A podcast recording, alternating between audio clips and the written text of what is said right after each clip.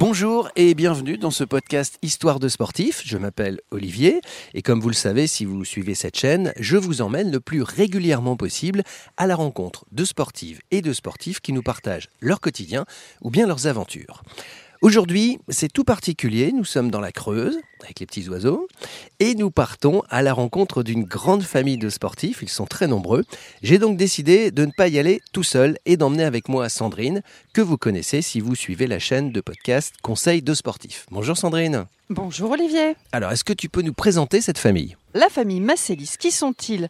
Alors, il y a Philippe, Sophie, bon, ça c'est les parents, ils ont sept enfants. Alors ils sont cavaliers, navigateurs, cyclistes, randonneurs. En gros, ce sont des aventuriers. Alors ils ont à leur actif 24 carnets de voyage et aujourd'hui c'est le voyage de la petite Amazonie qu'on vous propose. C'est parti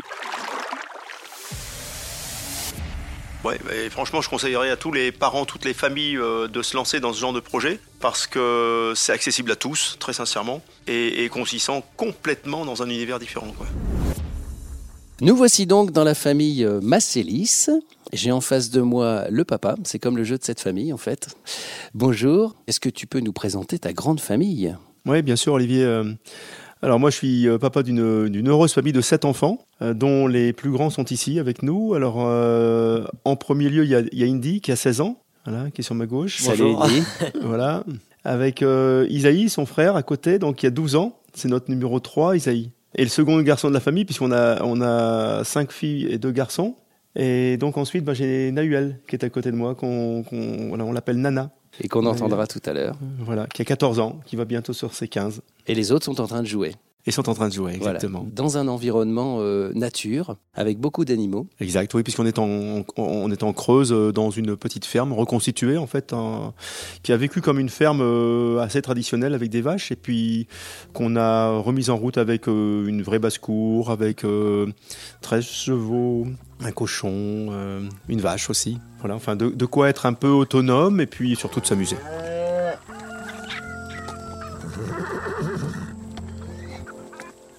Alors vous avez un mode de vie qui est particulier, enfin je mets vraiment particulier euh, entre guillemets, parce que vous voyagez beaucoup.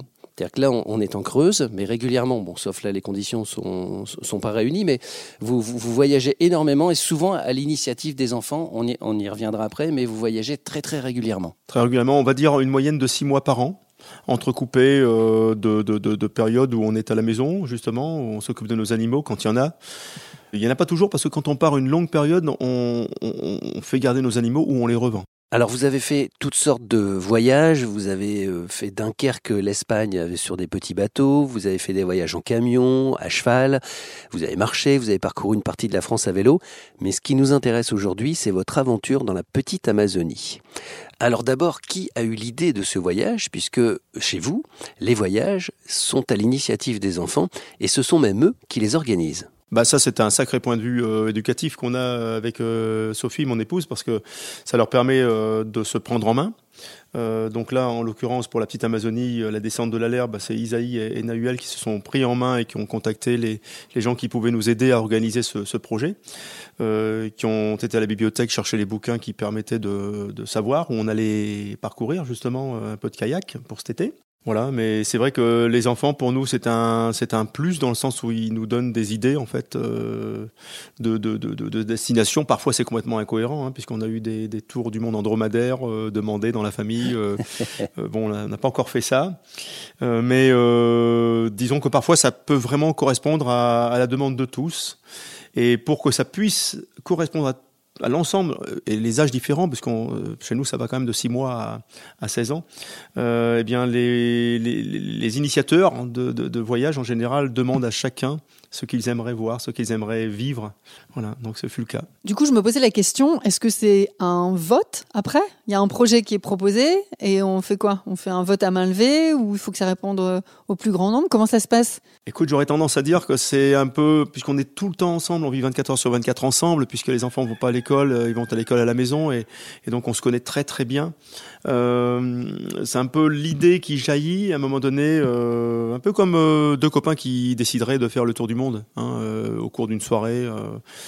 euh, comme ça, euh, arrosé peut-être parfois. Mais euh, pour nous, c'est pas spécialement arrosé, c'est simplement un enfant qui tiens, ah, ben, j'aimerais bien faire un peu de kayak cet été, ça serait super de descendre un fleuve. Bon ben voilà, ben où t'aimerais aller? Et puis si ça a une résonance qui paraît cohérente dans la famille, ça se Et fait pour tout seul. tous, ok. Et voilà. Et, et l'initiative, enfin le, le projet, c'est euh, euh, tous les ans, c'est un enfant donc qui choisit un projet. Alors c'est quoi? C'est par âge euh, Tous les ans on change? Comment ça se passe là par rapport aux enfants? Écoute, je pense pas que ça soit vraiment organisé comme cela. C'est c'est vraiment une idée qui jaillit dans une famille, enfin dans une euh, dans une communauté finalement. Il y a des gens qui sont plus à l'initiative de choses, tu vois, régulièrement. Et là, je crois que dans les projets un peu improbables, c'est Isaïe qui est le qui est le chef de de, de ce genre de de- de- de- d'idées euh, un peu insolites. Euh, donc voilà, bah, cette fois on lui a fait confiance, contrairement à la fois où il a demandé à faire le tour du monde en dromadaire d'ailleurs.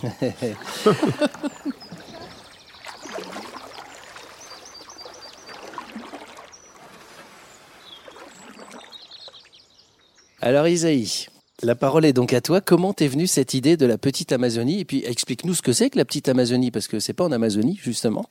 Donc tu vas tout nous dire. Eh ben non, euh, c'est pas en Amazonie, mais euh, c'est euh, en dessous du bassin d'Arcachon. C'est la Laire et la Grande Laire. Là, moi, j'avais euh, 9 ans quand j'ai eu cette idée-là. Du coup, Nayuel m'a aidé euh, bah, pour euh, l'exercer, justement. Alors, on a euh, tout de suite bah, pris la carte et euh, le crayon, quoi. euh, c'est vite fait. hein. Euh, à la bibliothèque, moi, je suis allée chercher des documents sur tous les fleuves de France. Donc vraiment, j'ai fait attention à tous les courants qu'il pouvait y avoir parce qu'il y avait quand même deux petites. Donc voilà. Et après, comme on avait des amis vers le bassin d'Arca- d'Arcachon, bah, je me suis dit que bah, si on, arrivait à remonter jusqu'au bassin d'Arcachon, on pourrait aller leur dire un bonjour. voilà, c'est simple, hein. mais voilà. Mais alors, la petite Amazonie, euh, vous l'avez faite euh, comment? À la nage, euh, à pied, en marchant sur les rives ex- Explique-nous le parcours. Eh ben, on aurait pu le faire à pied, on aurait pu le faire à la nage, mais non, on a choisi le canoë-kayak. Alors, c'était vraiment amusant parce que on était vraiment serrés. C'était de toutes petites rivières ensevelies par des branches souvent. En même temps, avec la canicule, ça nous protégeait du soleil. Euh, souvent, des troncs étaient au milieu, donc euh, pareil, encore une fois.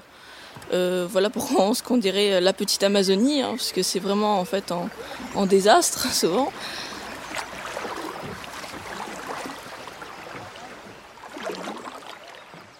Sinon, oui, on a fait un parcours des fois à la nage parce qu'il y avait de la profondeur. Il y en a certains qui voulaient se baigner, alors on a sauté du canoë. voilà, des moments d'amusement surtout Euh, sur les plages euh, où on s'arrêtait pour euh, manger. Voilà, on en profitait pour se baigner le midi ou le soir.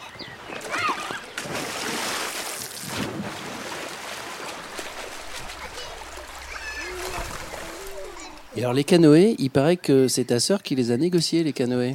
Eh ben oui, elle a réussi à les négocier à Itiwit. Voilà, je sais pas trop ce que c'est, il faudra demander parce que Bah, elle peut peut-être nous expliquer, Nawel. Eh bien, euh, donc oui, moi, j'ai pas spécialement participé à la création de ce projet, à la création de l'itinéraire, mais euh, c'est moi qui ai envoyé un mail à Decathlon euh, pour dire que ben on aimerait bien pour faire la remontée de la Laire et avoir des canoës à prêter ben, pour pouvoir réaliser ce projet.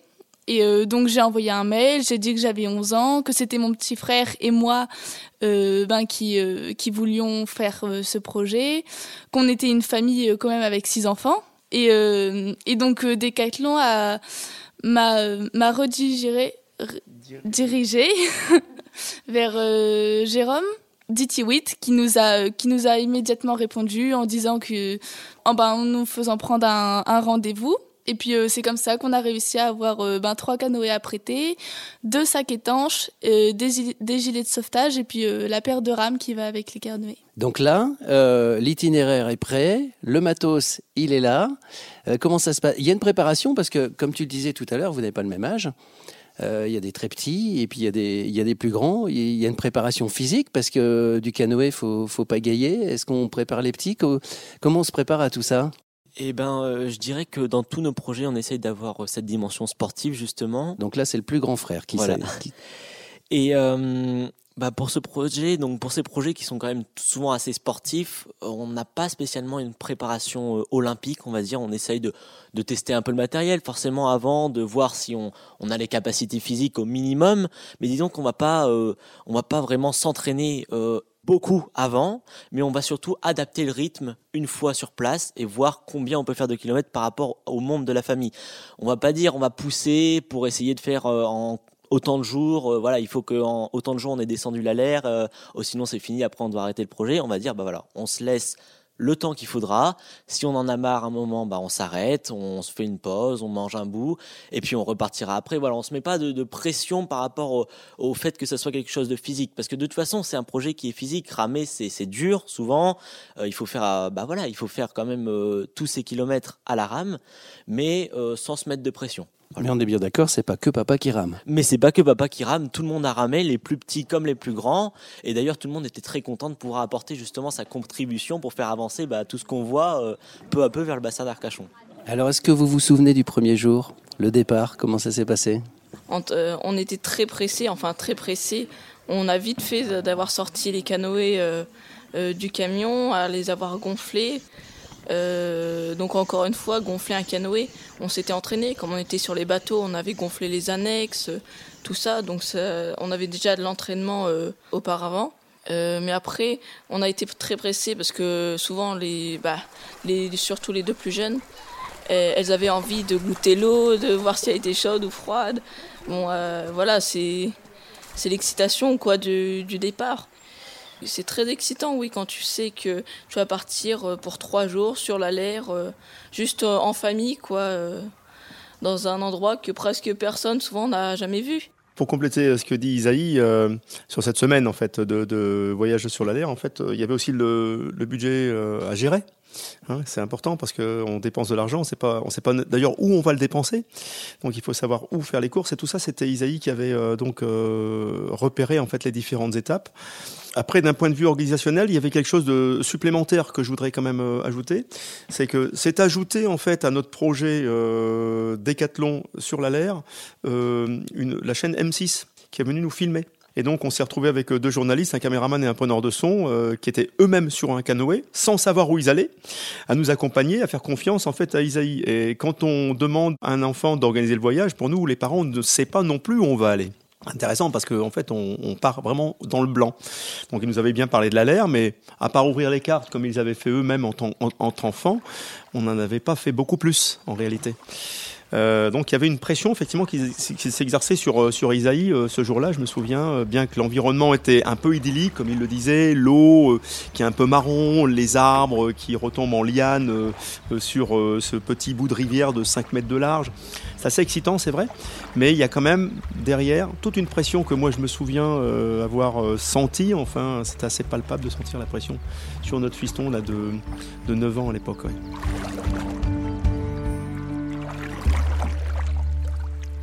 Est-ce que tu peux nous expliquer la journée type? Le matin, on démarre à quelle heure? Comment on s'organise? On s'arrête où? Qu'est-ce qu'on voit? Qu'est-ce qu'on sent? Euh, Alors, euh, par exemple, euh, la première journée, on s'est pas trop pressé en fait. Déjà, le temps de trouver le camping dans lequel partir. on est parti à 16 h On a fait 5 km 4 5 km 4, oui. C'est important parce que les ponts, euh, les ponts donnent des repères, donc on sait exactement. Ouais, donc on, regardait sur la carte euh, combien il nous restait, euh, souvent parce que les petites sont des fois au bout d'une heure 45 de, de pagaie. c'est sûr que bon, ça commence à être fatigant, quoi, dès le premier jour. Alors, ces 1h45 se sont transformés en deux bonnes heures. donc, on avait déjà mangé le midi. Donc, pour le premier jour, on est vite arrivé le soir. Mais après, euh, les seconds jours, oui, c'est ça, c'était parti entre 9h30 10h. Et après, euh, entre 14h et 14h30, c'était une halte euh, si on trouvait un bon endroit, quoi. Au soleil, s'il fait chaud, et sur du sable, de préférence, que souvent sur le bord des rivières, c'est des ronces sinon. Donc c'est plus idyllique de manger sur du sable. Donc voilà, après, on faisait les derniers kilomètres tranquillement. Après, euh, souvent le soir, ce qui était embêtant, c'était les petites mouches. Parce que euh, sur les rivières, il y a plein de petites mouches. Et euh, comme il fait chaud, on va pas commencer à s'habiller avec des pulls et tout ça pour se protéger. Alors souvent on en avait dans les yeux. Et ça, ça embêtait beaucoup les petites, quoi, les petites et même les grands. Quand tu pagayes, tu vois plus rien. Tu as des mouches dans les yeux en fait, et ça c'était certainement plus embêtant. Comment, comment vous êtes organisé pour les des choses un peu pragmatiques, hein, mais les, repas, comment, vous avez, comment vous avez organisé ça? Eh bien, euh, déjà pour les deux premiers jours, on avait, on avait prévu les repas du midi et du soir. Donc le midi, c'était un sandwich. euh, on avait acheté des petites, euh, des petites galettes pour que le pain reste encore, enfin reste quelque temps bon, frais et bon, quoi. Et sinon le soir, bon, c'était des pâtes, des repas simples, hein, mais que tout le monde aime. Donc on était tous contents avec des petites saucisses et tout. Et puis euh, dès qu'on en avait plus, ben, après le, deuxième jour, on a fait des courses sur un dans les dans les campings ou dans les dans les supermarchés euh, à côté de la rivière quoi. Et euh, ben si le, magasin se trouvait un peu plus loin que d'habitude, et ben c'était papa et Didi qui allaient en courant et puis qui revenaient avec les sacs de courses pour pour deux jours ensuite. C'est vrai qu'on essayait quand même d'être un maximum autonome. On était quand même euh, 8 donc sur des canoës et kayaks. Donc c'est vrai que pour la nourriture, pour euh, faut tout porter. Donc c'est vrai que c'était assez compliqué, mais on essayait quand même d'être au maximum autonome pour pouvoir justement se plonger eh ben euh, à fond dans ce projet de, de, de petite Amazonie et disons d'être vraiment des aventuriers quoi et de pas devoir chercher un magasin tous les trois heures parce que il nous manque des pâtes, du riz ou des lingettes. Donc voilà, on essayait vraiment d'être En mode aventurier, voilà à fond. Ouais, ouais vraiment vraiment. Et est-ce que c'est une sensation que vous avez eue justement? Vraiment, vraiment, on s'y attendait d'ailleurs pas du tout. Hein. Euh, nous, quand on est parti, on s'est dit bon bah ça va être une descente, mais bon, comme on pourrait imaginer d'autres descentes euh, où des fois on croise des petits villages, on va croiser euh, des piétons qui sont sur le bord euh, sur un chemin de halage. Là, sur la petite claire, rien du tout, pas de chemin de halage. On a croisé vraiment peut-être deux villages en tout, des, des vrais villages en tout cas. Vraiment pas grand chose, quelques ponts de temps en temps, mais sinon on est perdu quoi. Vraiment, on est on est euh, dans, dans la jungle.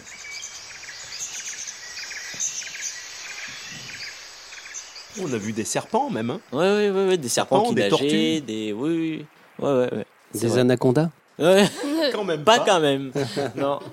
Euh, justement, les, les, les sensations. euh, bon, là, on a eu les tiennes. Toi qui es le, toi qui es le grand frère et toi qui es l'organisateur, c'était quoi tes, tes sensations Qu'est-ce que tu as ressenti? Est-ce que tu as l'impression d'être euh, Indiana Jones euh, C'était Et comment? bah, c'est sûr que dans la tête d'un enfant de 9 ans, quand tu es en plein milieu en fait euh, d'une forêt qui te tombe dessus en fait euh, les arbres sont- se sont tombés les uns contre les autres. Tu te, te demandes comment ça tient. Bah tu te dis euh, ouais d'accord. Comment tu vas ressortir de ça en fait. Et une fois que tu es ressorti tu te dis ah ouais bah je suis super fort en fait c'est ça euh. T'étais impressionné alors du coup. Bah oui, c'est c'est hyper cool en fait. Tu te dis ça comme ça, mais c'est c'est- c'était super vraiment. Et la nuit Ça fait pas peur la nuit? Et bah la nuit, euh, souvent, bah moi je dors vite, mais souvent papa ou Didi euh, euh, nous disaient qu'ils entendaient euh, souvent des euh, sangliers des fois, mais euh, très peu. Mais sinon, euh, voilà, des bruits de comment de des petites des petits animaux de, de l'eau quoi, des pareil des tortues ou des poissons euh, qui chassent des trucs. En fait, on- pour dormir, on n'a qu'une seule tente, euh, neuf, euh, neuf places. Et donc, on est tous serrés les uns contre les autres et euh, ça laisse pas, le, pas trop le temps d'avoir peur. Donc, euh, puis euh, le soir, on avait le droit à la petite histoire de papa. Donc, euh, non, on n'avait pas, on n'avait pas peur du tout. Justement, tu parles de papa, et là, c'est au papa que je m'adresse. Est-ce que quand on, quand on s'embarque dans une aventure comme ça, même si on n'est pas non plus au, bout du monde, est-ce est est qu'on n'a pas des petits moments d'inquiétude parce que c'est une épreuve physique pour les, pour les petits comme pour les grands d'ailleurs, et puis on est quand même en pleine nature? Oui, on est en pleine nature en fait dans l'alerte. Ce qui est intéressant, c'est que ça commence à Comensac en fait. Euh, alors la, la- la base de départ, c'est euh, New Mexico. hein. c'est une base de, loisirs en fait qui est organisée autour du canoë-kayak et qui est interdite. En fait, il faut savoir que l'alerte est interdite à tout public de moins de 6 ans. Donc nous, on avait des, filles de moins de 6 ans. hein. et euh, si on n'avait pas eu l'aide de Decathlon à l'époque et si on n'était pas arrivé avec nos propres canoës-kayak, on n'aurait pas eu le droit d'en louer. Parce qu'il faut savoir que quand même l'Aller est, est une petite rivière qui se- se révéler dangereux dès qu'il pleut. Et euh, le phénomène le plus dangereux, c'est le courant, bien entendu, qui se heurte au tronc d'arbre dont parlait euh, Isaïe. Et alors, euh, techniquement, il faut savoir se décravater. Les canoïstes euh, et kayakistes comprendront certainement. C'est-à-dire que le kayak a tendance à se cogner latéralement sur un tronc, par exemple, qui émerge de l'eau, et s'enrouler presque autour. Et ça peut provoquer en fait le retournement d'un kayak si on ne fait pas attention. Donc il y a ce, genre de technique qu'il faut apprendre avant de, se lancer sur la l'air. Euh, on a eu de la chance, il ne pleuvait pas, il y avait vraiment un très très beau temps à ce moment-là. Mais c'était peut-être le côté un peu, technique qui nous manquait, je dirais. Une des choses dont les parents pourraient avoir euh, un peu la trouille. Après, euh, on y a vu bon, voilà, quelques serpents quand même, dont une vipère, je me souviens, accrochée à un tronc. Donc on se dit qu'on est quand même dans une vraie nature. Hein, c'est pas un parc zoologique, euh, tout n'est pas organisé en fait euh, autour du canoë. On est vraiment dans une petite Amazonie en vrai où on peut se heurter à des soucis de crevaison d'un canoë en plein milieu de nulle part, euh, morsure d'un serpent si on se met pieds nus euh, n'importe où. Euh, donc euh, attention quand même, les petites mouches qui peuvent se révéler euh, pas dangereuses mais embêtantes. Les moustiques, ben oui, euh, ça gratte, on se gratte, ça, peut provoquer une infection. En une semaine de temps, il peut arriver des petits, des petites, des petits soucis si on fait pas attention à tout ça. C'est vrai que nous on a une famille de voyageurs quand même. On voyage régulièrement, tous les ans, dans des pays comme l'Inde, aussi bien que l'Amérique la, la, du Sud. Hein, mais euh, bon, on ne s'attendait pas à ce genre de d'ambiance. De, euh, faudrait le voir en image, mais euh, de, de lianes en fait qui tombent vraiment dans une eau euh, brunâtre, un peu comme celle de l'Amazonie. Hein. Moi qui ai eu l'occasion de parcourir l'Amazonie justement en canoë, parfois je me suis trouvé dans ce genre de d'ambiance véritable. Voilà. Du, coup, en plein milieu des langues de Galles. Ah oui, c'est plus surprenant. surprenant. que ce que tu y pensais au départ. C'est beaucoup plus. On ne peut pas imaginer qu'en plein milieu des langues, des, des landes de Gascogne, comme on dit, eh bien, on ait ce genre d'ambiance, d'atmosphère, euh, justement, d'une petite Amazonie. Et je pense que c'est une très bonne expérience pour n'importe qui d'aller là-bas, parce que c'est très proche de tout finalement, et en même temps très lointain au niveau de l'atmosphère qu'on peut en ressentir. Et alors, il paraît que quand vous voyagez comme ça, d'ailleurs lors de tous vos voyages, vous, vous tenez un carnet de bord. Bah oui, alors parce que bon, bah, il y a plusieurs raisons euh, déjà.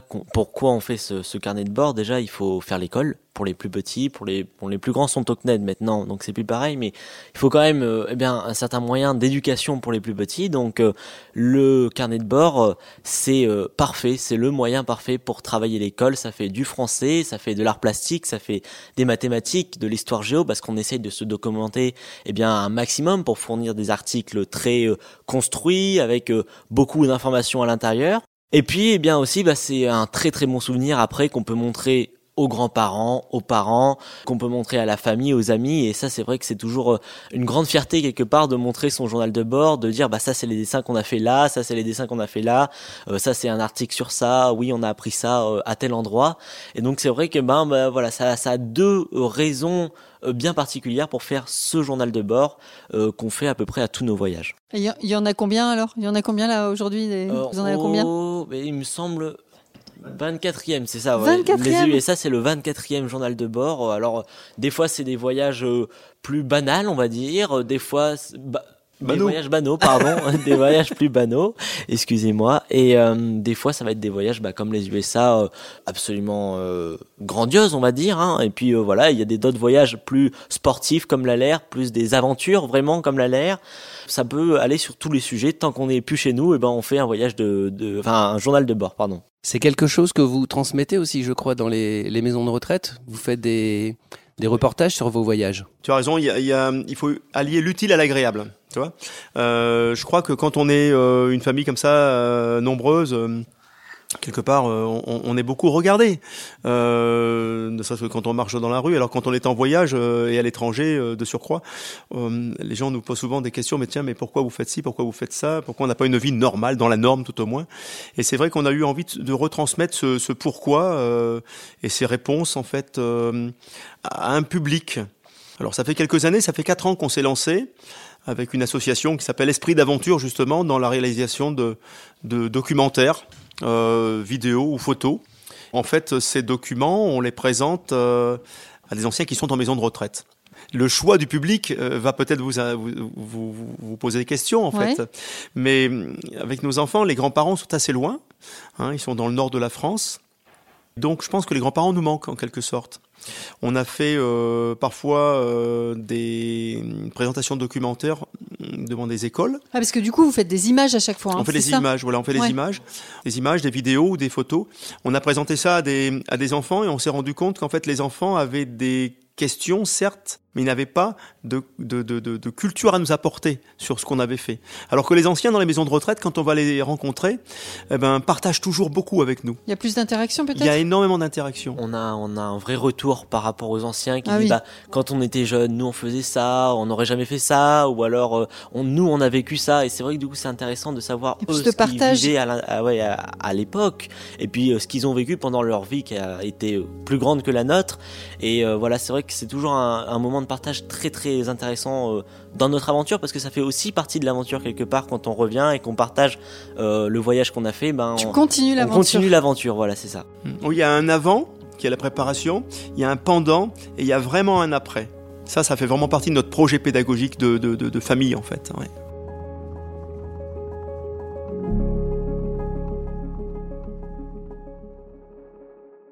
Combien de temps à peu près pour préparer un projet? Alors bien sûr qu'il y a des projets de différentes euh, dimensions, comme on a dit, des projets un petit peu plus sportifs ou un peu plus euh, courts. Et après, il y a des gros projets comme les États-Unis. Mais globalement, vous, vous y mettez combien de temps à l'avance? Par exemple, pour la euh, on s'y est mis bah, dès qu'on en a parlé, en fait, comme c'est un, un, petit projet. Alors. ça t'a pris combien de temps pour préparer ça? Oh bah moi, pour pour moi la carte et tout ça, j'ai mis deux semaines, je crois. Et après, euh, Nayuel, euh, ça a mis plus de temps pour euh, les réponses et tout ça. Les réponses à la logistique. en deux mois, je pense que ça a été, ça a été fait, quoi. Ça a été bouclé, on pouvait partir. On a fait un projet il y a quelques années qui était le, descendre de Dunkerque jusqu'à l'Espagne avec des petits bateaux à voile. Et là, par contre, la préparation nous a pris un an. Un an de toute une année scolaire. Voilà, dont Indy était à l'origine d'ailleurs parce qu'il fallait apprendre la navigation, la réglementation maritime. Euh, il y avait beaucoup plus d'investissement euh, au niveau euh, apprentissage, je pense. Oui, et là, c'est, bah, je, dirais que bon, il y a eu un autre projet de voyage en vélo qui nous a montré ça aussi avant, mais on va dire que ce projet de, de petit bateau autour de la France, c'est l'un des premiers projets qui nous a véritablement montré que la préparation d'un projet, c'était vraiment un programme scolaire en soi, et que ben dans ça, on a eu euh, des mathématiques, de l'histoire, de la géographie, on a eu du français pour écrire des lettres de sponsors, on a eu, enfin, on a eu vraiment tout un programme scolaire dans cette préparation de petits bateaux. Et après ben, on a réussi à, faire notre projet. Mais c'est vrai que euh, ben on a on, a découvert un programme dans ces préparations quoi. Est-ce que vous avez, euh, puisque là vous êtes trois autour de la table, même si la famille est beaucoup plus grande, est-ce que vous avez une anecdote de cette petite Amazonie, de cette aventure? Ou papa, hein. si papa a une anecdote, il peut aussi la raconter. Hein. Alors, mon anecdote, euh, je, la raconte parce que c'est vrai que là, les enfants n'en ont pas parlé, ça leur semble tout à fait logique, je pense, ce qu'on a fait. Mais on avait décidé, pendant ces sept jours de descente de la de prendre des grands sacs poubelles et de récupérer tous les détritus qu'on trouvait sur le sur notre chemin en réalité. Et je trouvais que c'était une idée super sympa pour les enfants de s'apercevoir qu'il y avait effectivement de temps en temps une paire de godasses qui traînait, euh, un bidon par-ci, euh, un pneu par-là. Mais on n'en a pas trouvé tant que ça finalement. On a on a récupéré peut-être euh, deux gros énormes sacs poubelles, c'est vrai. Mais hum, s'apercevoir quand même qu'au fur et à mesure qu'on arrivait euh, vers la civilisation, là aux alentours de la ville de Salles, alors c'est euh, pas moi qui ai inventé le nom, mais enfin justement la ville de Salles, puis ensuite vers le bassin d'Arcachon, plus on avançait vers la l'air finalement, eh bien plus l'on trouvait de de, de, de, de détritus. Alors quand même c'est un parc donc euh, il est nettoyé euh, d'abord par le par l'eau euh, naturellement pendant tout l'hiver et puis il est quand même entretenu par les par les gardes du de, de, chaque de chaque commune hein, faut le savoir. Donc c'est pas sale, c'est pas sale, mais il y avait de quoi faire malgré tout. L'idée était sympa. Petite anecdote des enfants peut-être. Isaïe, toi qui es l'organisateur du voyage. Un truc qu'on n'avait pas du tout prévu, mais un jour on s'est arrêté euh, sur une plage assez grande. On n'était pas tout seul, il y avait d'autres gens. Et euh, il y avait une corde installée euh, au-dessus du trou de la on, appelle, on appelait ça. Et en fait, c'est un trou où on peut pas toucher le fond. Donc, on sautait d'une. Il y avait une branche, une ficelle accrochée à une branche, et on s'accrochait à la ficelle et on sautait dans le trou. Et ça, c'était hyper cool parce que bon, du coup, on l'a, on l'a tous fait un par un, mais plusieurs fois. Euh, du coup, on a consacré notre après-midi à ça. Mais, Des vrais aventuriers. Voilà, on jouait à Tarzan. Euh, alors moi, je, je pensais du coup à, à, deux choses. Déjà, il y avait une partie très rigolote avec les journalistes qui eux avaient euh, de M6 qui eux avaient un tas de matériel énorme, des, un drone avec des caméras, et il fallait tout mettre ça sur leur canoë à eux, kayak, et alors on s'amusait beaucoup à les regarder nous suivre parce que bah, c'était compliqué de filmer en pagayant, en nous suivant, en portant le matériel, donc c'est vrai que ça, ça a été euh, une, une, aventure en soi. Et après, il y a une deuxième euh, petite anecdote qui est très sympa aussi, c'est quand on est arrivé sur une, il y a un moment, il y a une grande on va dire plateforme où il y a très peu de fond, c'est du sable blanc. Et là, en fait, on a planté nos rames dans le sable et on a arrêté nos canoës kayaks, mais en plein milieu de, de ce genre de petit lac naturel qui s'est fait dans la l'air. Et on a fait nos sandwichs sur le canoë kayak sans débarquer à terre. Et donc là, on a passé, bah, du coup, à peu près 6 euh, heures d'affilée sur les canoës sans s'arrêter, sans poser pied à terre. Et c'était assez drôle de manger sur l'eau comme ça, c'était vraiment marrant. Une dernière pour la fin? Ben moi, euh, oui, je me rappelle d'un truc euh, où on avait tous rigolé, sauf euh, ben Isaïe parce que c'était à lui que c'était arrivé. Bien sûr, c'est toujours toutes les catastrophes arrivent à Isaïe pendant nos voyages. Hein. Euh, c'était ben justement à cause de ces petites mouches qui venaient dans nos yeux et tout. Et Isaïe, eh bien, c'était le capitaine du, du projet. Euh, il, avait, il avait fait l'itinéraire et tout. Et donc, il était sur le canoë, à l'avant du canoë, pour, euh, bah, pour être le capitaine. Et donc, c'était lui qui se prenait toutes les mouches. Et, euh, et justement, c'était lui qui les aimait le moins. Et nous, derrière, on rigolait. Et lui, il était embêté par les mouches qui rentraient dans ses yeux. Donc, t'es es, vraiment capitaine de l'embarquement, là? Et eh bah oui, euh, oui souvent mon canoë, enfin notre canoë parce que j'étais souvent avec Didier et Nana, euh, on était devant. C'est toi qui ouvre la. C'est moi qui la ouvre la voie, voilà. Ouais, il y, a eu pas mal aussi de, de petites aventures avec euh, avec les branches basses qui euh, bah, viennent se prendre dans ta tête parce que t'as regardé derrière, que t'étais pas concentré et tout. Ça, c'était ouais, il y a eu pas mal de, de, de petits, on va dire, fails dans, dans ce voyage, mais sinon, non. Pas de gros bobos. Non, tout s'est bien passé hein, dans l'ensemble. Hein, voilà, jamais de, de, trucs bien méchants, mais surtout des trucs assez rigolos. Et au final, vous avez fait combien de kilomètres? Alors, euh, en tout, on a fait euh, à peu près 90 kilomètres. Je trouve ça énorme. Et eh ben, euh, en fait, notre plus grosse journée, on avait fait 21 kilomètres. Après, les plus petites, je crois qu'on a eu deux journées entre 21 et 20 kilomètres. Après, on a eu deux autres journées où c'était 4-5 kilomètres, des trucs pas très vite. Il faut savoir que 21, 21 km en fait sur l'alerte, ça nous prenait vraiment toute une journée, 6-7 heures de, de, de pagayage. Hein. Ouais. La notion de, de distance, en fait, elle est complètement euh, ouais, différente. différente de celle qu'on peut avoir à terre, à vélo ou à pied. Euh, voilà. C'est beaucoup plus long de pagayer que de que d'avancer euh, avec un avec, avec, un vélo sur la route. Et les, les kayaks alors, confortables? Euh, oui, oui, franchement, on a été très étonnés. Justement, on a eu pas mal de doutes par rapport à ces kayaks. Euh, au départ, en tout cas, avant de les avoir vus, avant de les avoir testés, on avait pas mal d'a priori, surtout pas de doutes, mais d'a priori. Le fait qu'ils soient gonflables, euh, surtout. sur le fait qu'ils soient gonflables, oui, en effet. Et euh, c'est vrai qu'on a été impressionné par par le matériel, bluffé, parce que bah, d'ailleurs, on a eu une expérience assez intéressante, c'est que les journalistes qui nous suivaient avaient un canoë kayak qui était dur rigide, pas gonflable, rigide, et ils ont euh, plus eu de problèmes que nous, euh, surtout au niveau des manœuvres, quand il faut soulever le kayak, quand il faut le tirer sur la berge, et ben nous on le prenait comme ça euh, sous le bras, et puis eux ils devaient être à deux pour le porter. Euh, voilà, c'est tous des avantages que ça nous a donné sur cette petite rivière et qui sont vraiment euh, fantastiques. Et en ouais. termes de bruit, c'est calme? Et en termes de bruit, c'est tout à fait calme parce que, ben, au contraire justement d'un kayak rigide, on n'entend pas les rames qui vont venir euh, râper le côté à chaque fois qu'on va pagayer. Euh, on va juste entendre la nature, les petits, les petits, les petits oiseaux et puis les bruits des insectes. Et ça, c'est vrai que c'est un avantage euh, incroyable parce que on se sent encore une fois encore plus dans la nature que quand on commence à être bah, trois canoës, quatre canoës à pagayer et qu'il y a toujours les bruits des rames, euh, ça peut devenir euh, embêtant. Alors que là, pas du tout. Qu'est-ce que vous retiendrez de cette aventure? Euh, je dirais qu'on peut trouver l'Amazonie en France. Ça, c'est quand même extraordinaire de savoir que pour pas cher, euh, en 7 jours, euh, on peut descendre un, la petite Amazonie. Ouais, et franchement, je conseillerais à tous les parents, toutes les familles euh, de se lancer dans ce genre de projet parce que c'est accessible à tous, très sincèrement, et, et qu'on s'y sent complètement dans un univers différent. Quoi.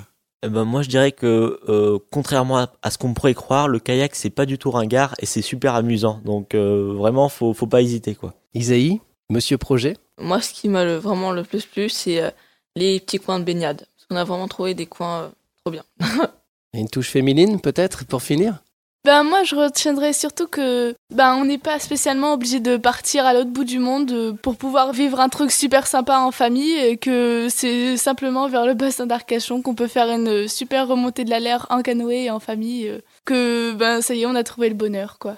Et si vous aviez une baguette magique pour votre prochain voyage? Alors là on parle de l'avenir, ça vous emmènerait où en famille? Eh ben on avait déjà pensé euh, l'année dernière euh, mais peut-être encore l'année d'avant, à un voyage euh, à vélo en Angleterre pour euh, apprendre l'anglais. Comme on veut tous partir aux États-Unis, faut s'y mettre.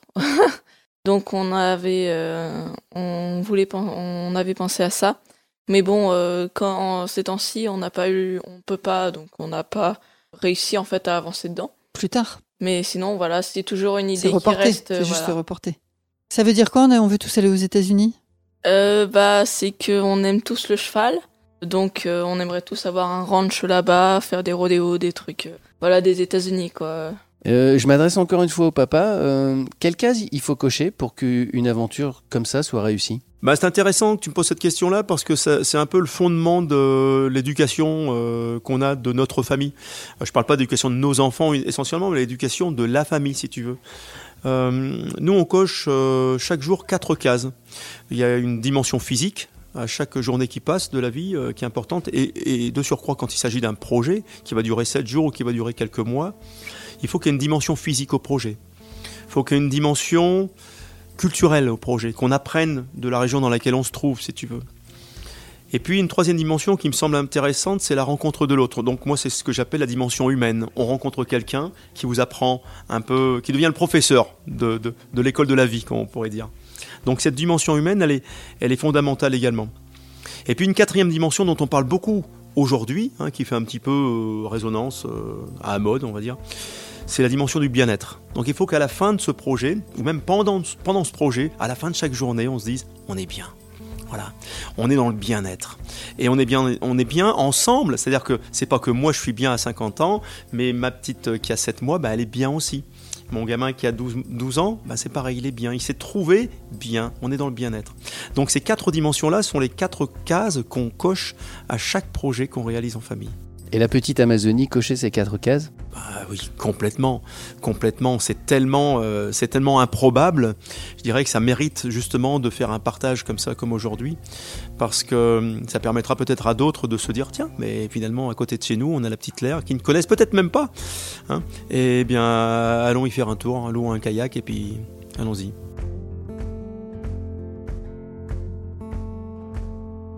En tout cas, merci de nous avoir reçus euh, si gentiment chez vous, dans la Creuse. On salue évidemment euh, les nombreux autres enfants que vous n'avez pas entendus et puis on remercie la maman Sophie de s'être occupée d'eux pendant qu'on enregistrait ce podcast. En tout cas, bravo euh, pour votre belle famille et je pense qu'on peut vous applaudir. C'était la famille Massélis. Moi, je voulais leur demander quelque chose. Je voulais savoir s'ils voulaient pas me prendre avec eux dans leur prochaine aventure. On peut l'air d'accord. C'est pas grave, je m'imposerai. Et eh bien voilà, c'est sur le désarroi de Sandrine, que je remercie d'ailleurs de m'avoir accompagné, que l'on se quitte. J'espère que cette famille vous a enchanté, tout comme nous. J'espère que ce podcast vous a plu. Si c'est le cas, n'hésitez pas à le partager, puis mettre des étoiles sur Apple Podcast. On se dit à très vite pour d'autres histoires de sportifs, d'autres aventures, et n'hésitez pas à aller consulter la chaîne des conseils de sportifs, et aussi la chaîne des coulisses, une toute nouvelle chaîne de Décathlon.